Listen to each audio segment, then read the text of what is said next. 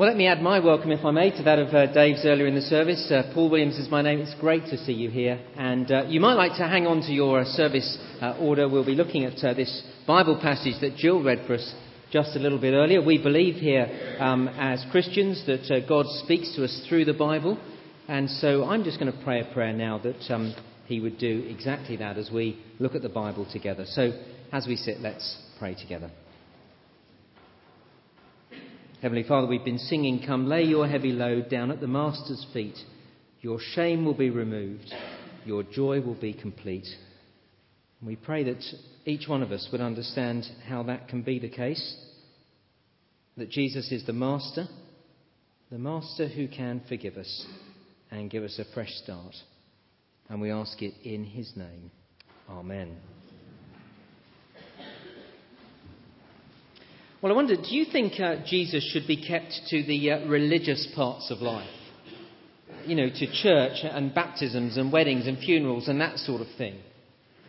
Uh, on the uh, BBC's Question Time this week, one of the issues for debate surrounded the words of the Archbishop of York, uh, John Sentamu. Uh, apparently, while he was addressing the annual dinner of a group of international bankers in the City of London, the Archbishop spoke of his outrage at those responsible for the short selling uh, for short selling shares in HBOS. He labelled those responsible, this was to a group of bankers, he labelled those responsible as bank robbers and asset strippers. Clearly, he hasn't read the book How to Make Friends and Influence People. But anyway, one of the aspects of the debate on question time was how the whole issue of, of religion uh, interfering with politics was, was wrong. Uh, the interface between church and state. Uh, it's a debate that's much in the news uh, in the States at the moment uh, as the race for the White House hots up. The, the place of religion in politics has uh, been discussed again. It always seems to be uh, in the USA. Now, I wonder where you are on this, and not just whether religion and politics mix, but whether God should have a say on every area of life, as we were just hearing from Simon. Uh, well, look, the incident that we read earlier from the Bible has a lot to say on that issue. Uh, let me ask you again to take up your, um, your service order and, uh, and to have a look at this reading that we look, looked at from Luke's Gospel uh, and chapter 5 of that Gospel. Uh, you'll see we join the story in verse 1 at the shore of Lake Gennesaret uh, with Jesus preaching and people crowding around him. Uh, and so, verse 2, uh, Jesus saw at the water's edge two boats left there by the fishermen who were washing their nets. He got into one of the boats, the one belonging to Simon, and asked him to put out a little from shore. Then he sat down and taught the people from the boat. It's easy to picture the scene, isn't it? Jesus used Simon's boat as a sort of floating pulpit. Being just that little way out to sea, Jesus was able to continue to preach without being crushed by the crowd. And so the owner of the boat, Simon, found himself with Jesus there in the boat. And when, verse 4, Jesus had finished speaking, he said to Simon, Put out into deep water and let down the nets for a catch. And, and here is where the story gets really interesting.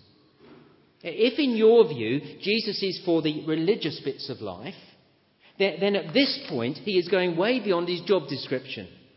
See, here's the carpenter come preacher telling the fisherman how to do his job.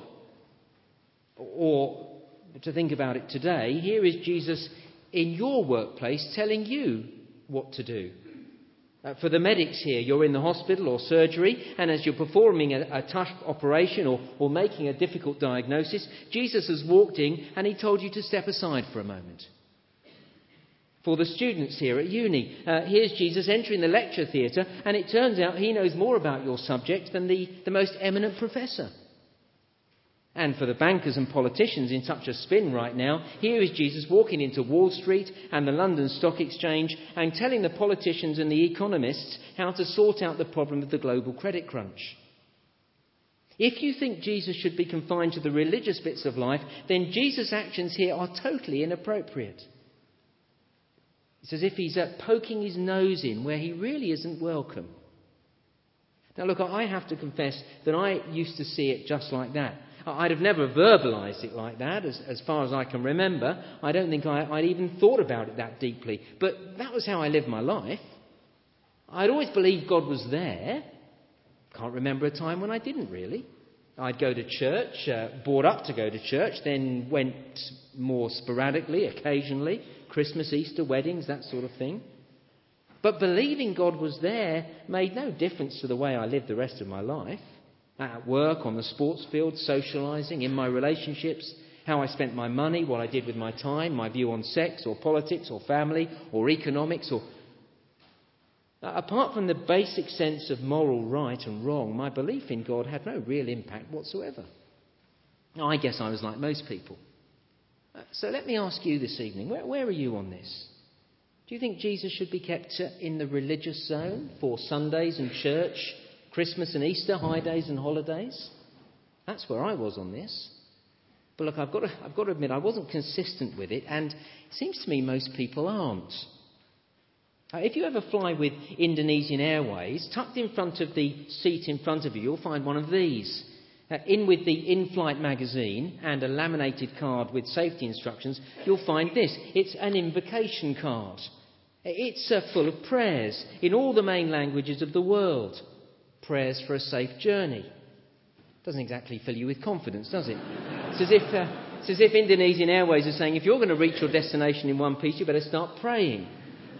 Now, I'm not having a go at Indonesian Airways. A British Midland aren't much better. I had an occasion to fly with, fly with, them a couple of times to Belfast a few uh, years back. Um, as we were taxiing along the runway on both occasions, but it was the first occasion that it really hit me, I, I leant back into my seat, closed my eyes, and listened to the music being played throughout the cabin. It was Ronan Keating singing If Tomorrow Never Comes. and uh, it had that rather comforting line, If my time on earth should end. Well, look, uh, you can imagine that as you're uh, uh sitting down uh, with uh, Indonesian Airways, you grab this, uh, this card and hear all the prayers in the main languages of the world. here's the one in English Lord in heaven, we praise and thank thy blessings and endless love in our life. In this opportunity, we call thy holy name to accompany our journey. We believe that thou wilt guard and protect our plane from any disturbance and danger. To all the air crew, thou wilt lead their duty in order for us to arrive in destination in time and safety. Thank you for your help and firm love from beginning now and forever. In the name of Jesus Christ, we pray, Amen. There, you can pray that prayer before you take off. Now, when I first came across this card, it made me wonder how many people use this card. People who wouldn't dream of praying at, at any other time. People who think Jesus should be left in the religious section of life. It's interesting as you're taxiing along the runway how maybe that view changes a bit. And people who certainly wouldn't want Jesus interfering with their job or telling them how to raise their family or what to do with their money or how to use their leisure time, as they hurdle along the runway or when they're in a fix, suddenly find themselves throwing up a quick prayer. Do you do that? We're all like that, aren't we? I certainly was. In the novel Bella by Jilly Cooper, there's a fascinating moment when Bella is kidnapped and she fears for her life. Up to this point in the book, there's been no mention of God, except, of course, as a swear word. But now she's in serious trouble, and, and we read, She started on the Lord's Prayer. Then she prayed, Please let me out, adding, And I'll try to be good for the rest of my life. Well, she does get out, but of course, once she's free, God is never mentioned in the book again, uh, except as a swear word. We're like that, many of us. So, again, where are you on this? Do you think Jesus should be just kept to the religious zone? Well, look, if you are, then you'll feel Jesus has gone way too far here in verse 4. Here, as I say, is Jesus walking into Peter's office and telling him how to do his day job. See it there, verse 4? Simon, let down the nets for a catch. Whatever you make of it, it's a fascinating moment. But it gets even more interesting as Luke tells us in verse 5 that Simon and his partners had been fishing all night and not caught a thing. Now, don't get the wrong idea. This wasn't just because they only did this for a hobby and they just had one of those terrible, dreadful days down at the riverbank when the fish just weren't biting. That wasn't it at all. No, they were experienced fishermen. They were professionals. This was their job. And having been at it all night, they knew that this wasn't the time to start fishing again. Yet here is Jesus telling Simon, put the nets down for a catch. Now, bearing in mind that Simon is the fisherman and Jesus is the carpenter come preacher, Simon's response does seem pretty gracious, really. Look at verse 5. Simon answered, Master, we've worked hard all night and haven't caught anything, but because you say so, I will let down the nets. Of course, in, In Simon's mind, there's no chance they'd catch anything. He knew these waters. He knew it was time to go home and get some sleep. They'd just finished the night shift.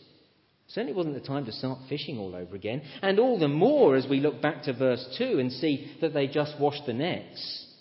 Now, that's a job you don't want to have to do all over again. Yet, despite that, and even though Simon thought the whole exercise would be fruitless, do you see there at the end of verse 5, he said, Because you say so, I will.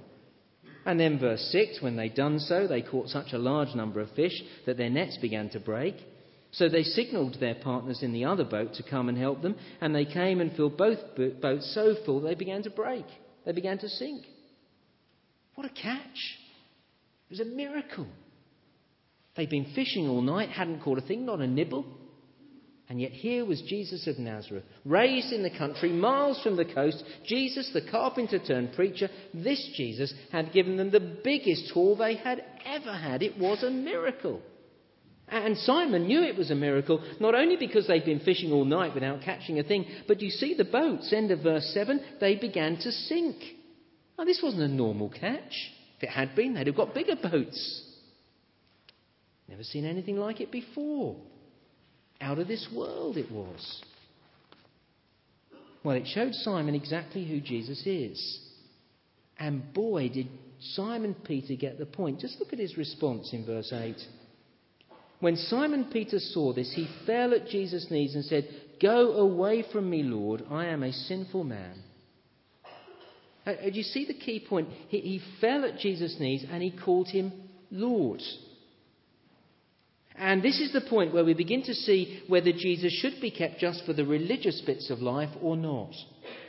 See, it all hinges on who we think Jesus is. For Simon Peter, this is the moment when Jesus' true identity becomes abundantly clear. At exactly this point, Simon Peter concluded that Jesus is the Lord, as he says in verse 8 the Lord of fish and fishermen the Lord of the sea and sailors, the Lord of health and hospitals, the Lord of university and understanding, the Lord of leisure and relaxation, the Lord of all. This miracle demonstrated to Simon Peter that Jesus is the one who made the world, the one who made everything we see around us, the one who created the fish and the sea and the water and the waves, and, and the one who made Simon Peter. And if this is true, therefore the one who made you and me.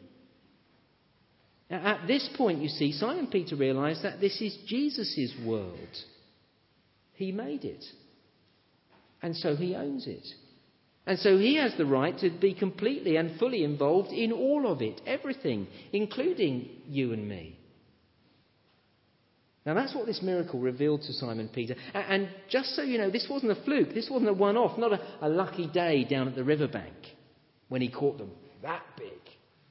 Jesus performed other miracles over nature. In chapter 8 of Luke's Gospel, a little later on, we see him calming a raging storm. Again, Simon Peter was in the boat along with others. A huge storm had been whipped up, so bad they were convinced they were going to drown. The whole crew were terrified, no doubt grabbing for their invocation cards. Here were hardened fishermen thinking they were going to die. The storm was so furious. And just when they thought they were doomed, Jesus stood up in the boat and he said to the raging storm, Be still! And instantly the water was calm, like a mill pond, not a ripple. That is very impressive. Look, I tell you, there have been plenty of occasions I wish I could do that. I love the channel, the channel tunnel, the channel. I love it. What a brilliant piece of engineering, don't you think, Dave? How marvellous it is that they could build such a thing. I just think it's fantastic because it means that when I go to the continent, I don't have to go on a ferry. I so dislike ferries. Before the Channel Tunnel was built, I went on the ferry most years on, on uh, skiing trips uh, to the Alps. Every time I went on the ferry, I would be as sick as a dog. I mean, really sick. I'll never forget the worst crossing of all. As we got onto the ferry, the crew were securing all the, ro- all the vehicles with ropes. Uh, I knew it was going to be a bad crossing. Everyone else, you know, those great sailors among us, they sort of walked off to the smorgasbord to fill themselves up with loads of food. I decided that I needed to go and camp by the toilets. I tell you, on that journey, I was as sick as I've ever been. When I could stand it no longer, I looked up at my wife in a pathetic little voice and I said to her, Caroline, how much longer before we get there? I was like a little boy in the back of the car. How much longer before we get there? I'll never forget her, her, the look on her face when she said to me, Paul, we haven't left the harbour yet. look, I, I used to feel so sick on those journeys. What I'd have done to have been able to go up on deck and command the wind and the waves and the sea, be still, stop. Of course, I didn't try it. No point. And had I tried it, you'd soon know that it wasn't just in my stomach that I was sick either. You and I can't control the wind and the waves, but Jesus did. The storm stopped instantly. He calmed the storm, this, this huge haul of fish. He even walked on water. And it all begs the question who is this man? Walking on water, calming a storm the catch of fish. When Jesus came to planet Earth, he walked around the place as if he owned the place. Because he did. That's what Simon Peter recognized. And so, verse 8, he fell at his knees and called Jesus Lord. Oh, what a shock for Simon Peter.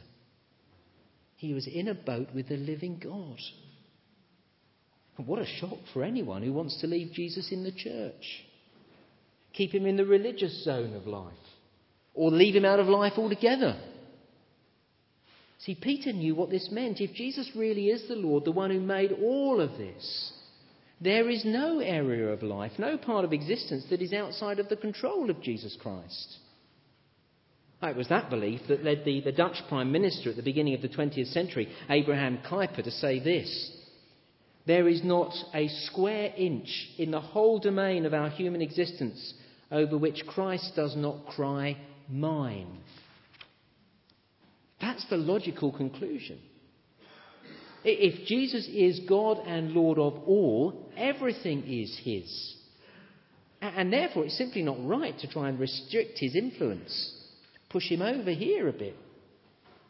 That's what this incident is about. And, and suddenly it becomes clear, becomes clear that everything about this story is much bigger than we ever realized.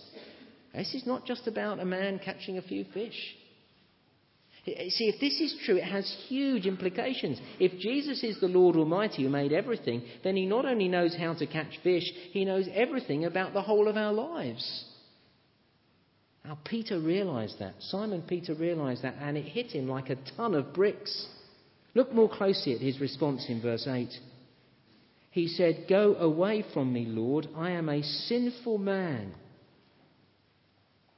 See, Peter realized that he had committed the greatest crime in the universe. He called himself sinful. He, he, he knew that he had done a terrible thing. You see, sin is to think that we know better than Jesus, as Simon did about fishing. Sin is to try and restrict Jesus' influence over us, as I do every day. Sin is to push Jesus out of our lives altogether, something that we've all been guilty of, as uh, Simon said earlier in the interview even if you're polite about it, as Simon Peter was, or you respect him as a great teacher, as Simon Peter did, when we don't allow Jesus to direct our lives, we are sinners.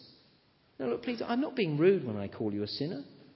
I'm not calling your moral integrity into question. I'm not saying you're a social outcast. I'm not suggesting that you're a really bad person, like a murderer, or a thief, or an adulterer, or a dentist. I'm not saying any of that. Sorry, are there any dentists here? Yes, one or two. It's lovely to have you. Really, really pleased to see. I'm glad that I'm not uh, sitting in your, your chair, but lovely to see. Anyway, look, I'm not saying that you're a really bad person. You're a sinner, and I'm a sinner. Because to a greater or lesser extent, we keep Jesus at arm's length, don't we? A good friend of mine, who is also a clergyman, got speaking to the wife of an old school friend at a, at a wedding reception. And she said to my friend, Religion is there when we need it. So, for example, a wedding day, a baptism, it's there when you need it. And my friend said to her, What would happen if your husband treated you like that? That you're just there, just there when he needs you? And she said, I'd murder him. And my friend said to her, But isn't that how you treat God? And she replied, Well, that's just not how I see it. But just think of the times you've enjoyed all the good things that God gives us but you've never given him a second thought.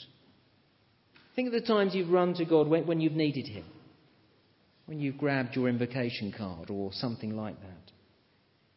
Think of the ways you've misused his creation, I mean, just the way you've treated other people, other people who Jesus made, walked all over them, put them down, used them, abused them. Left a trail of destruction behind you in relationships, perhaps. Now think of those times and just imagine for a moment that, that it's all been recorded here on a DVD.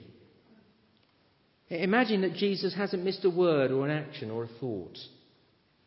And imagine that he's standing in front of you now, holding the DVD, not me, but him. Uh, you know that everything you've ever said and thought and did is on this. All the good things, things you want to celebrate, great, great, great achievements, great sporting achievements, great academic achievements, perhaps, great moments of love. They're fantastic, they're brilliant. But all the other things as well. The things you've said to hurt people, the things you've done to hurt them, the, the things that have gone on in your head that no one else knows, the skeletons in the cupboard. Now, Jesus is holding up the DVD. If you think about that seriously, then you know how Simon Peter felt when he suddenly realized he was in the boat with the Lord Almighty. And that's why he said these words. Do you see it there again in verse 8? Go away from me, depart from me. I am a sinful man. Now, I would guess for some here this evening, it's dawning on you. You're beginning to realize you've done the unthinkable. You've kept the Lord of all creation at arm's length all your life. You may have been polite enough about it, but there, there's no getting away from it. You, you've shut Jesus Christ out of your life. And now, like Simon Peter, you can't look Jesus in the eye. Go away from me. I remember when it first dawned on me, it's exactly how I'd lived. It was a horrible moment. Until it was pointed out to me that that's not the end of the story. See, in verse 8, Simon Peter said, Go away from me, but Jesus didn't walk away. Quite the opposite. He told Simon Peter that he had a job for him. Look halfway through verse 10, towards the end there. Jesus said to him, Simon, don't be afraid. From now on, you'll catch men. So they pulled their boats up on shore, left everything, and followed him. Isn't that wonderful? Even though you might have committed the greatest crime in the universe of kicking out, pushing out the living God from your life, he says, No, I'm not finished with you yet. I, have got a job for you. Come and be with me. The good news is, you see, there's a fresh start with Jesus. The slate can be wiped clean, the past forgotten. Because a few years after this event, Jesus Christ died on a cross.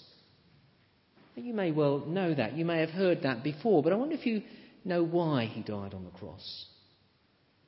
See, the Bible tells us he died on the cross. He died so that we could be forgiven. Forgiven for this crime of ignoring him.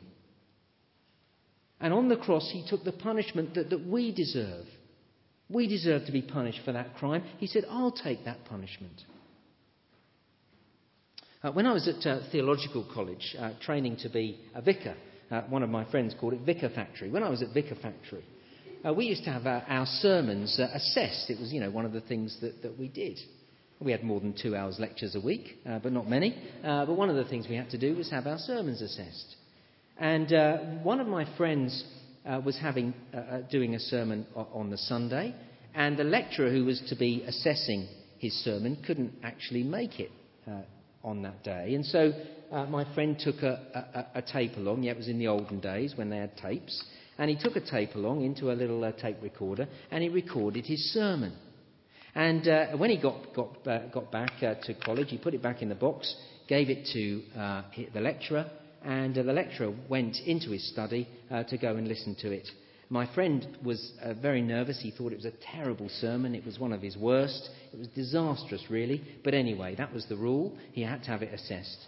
And so the, uh, the lecturer took it out of the box, went into his study, uh, put it into the tape recorder, and pressed the button. And as he pressed the button, the telephone rang in his study. And uh, so he picked up the telephone and uh, answered the call. It was one of those calls that went on and on for a while. And uh, after 25 minutes or so, he put the phone down and he thought, What was I doing? Oh, yeah, I was listening to the sound. He saw the tape going round and round. There was no noise coming out. And he suddenly realized he'd pressed the record button.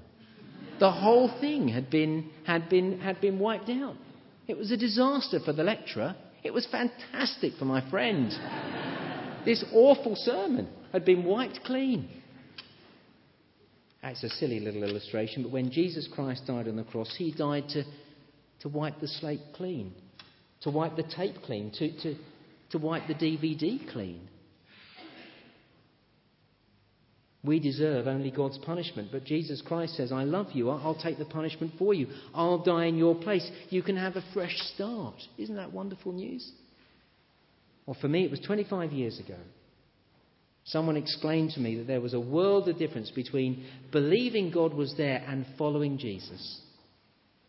The world of difference between believing God existed and knowing forgiveness that, offer, that Jesus offered. The world of difference of, of being religious and going to church and having the sort of relationship with Jesus that meant that the, the DVD was wiped clean. And so I started again with Jesus. You know, I think there'll be some here this evening who will want to take that, that, that step towards a fresh start with Jesus even now. Uh, some of you may want to investigate things further. Uh, you, you want to find out if Jesus really is this one, this Lord of all creation. You'll want to think more before you take any sort of step. Well, uh, let me encourage you to think about this course that Ed was mentioning earlier, Christianity Explored. You'll see uh, lots of these all over the building. Uh, it begins on Tuesday, the 14th of October. It's a brilliant course where you can come along, have a meal, listen to a bit of a talk, but have discussion. You can just listen in. Or, or you, can, you, can, you can bring your questions and join in with the discussion. Think about that. Uh, for others, though, you've heard enough. And you're saying, I want to start with Jesus now. Well, if that's you, I'm going to pray a prayer. And it's a very simple prayer. And you might like to pray along. Before I pray, let me read it for you, and you'll decide whether this is the prayer you want to pray or not. It goes like this It says, Lord God, I'm sorry that I've not loved you with all my heart, soul, mind, and strength. I understand now who Jesus is and why he died. I know that I don't deserve it, but because of Jesus' death on a cross for me, I ask you to forgive me. From now on, please give me the desire to obey you and help me to follow Jesus, whatever the cost. Well, that's the prayer. I'm going to pray that now. What I'm going to do is I'm going to pray it line by line, short lines. So if you want to pray this prayer, if you're ready for this, uh, then you can just uh, pray it line by line in your head. Jesus will hear you as you pray it. Uh, and this will be a, way, a, great way to make a fresh start uh, with Jesus. So now let's uh, just, as we sit, let's pray. And those of you who want to, in your head, just uh, follow along with me. Here's the prayer Lord God, I'm sorry that I've not loved you with all my heart, or with all my soul, mind, and strength. I understand now who Jesus is and why he died. I know that I don't deserve it. But because of Jesus' death on a cross for me, I ask you to forgive me. From now on, please give me the desire to obey you and help me to follow Jesus, whatever the cost. Amen.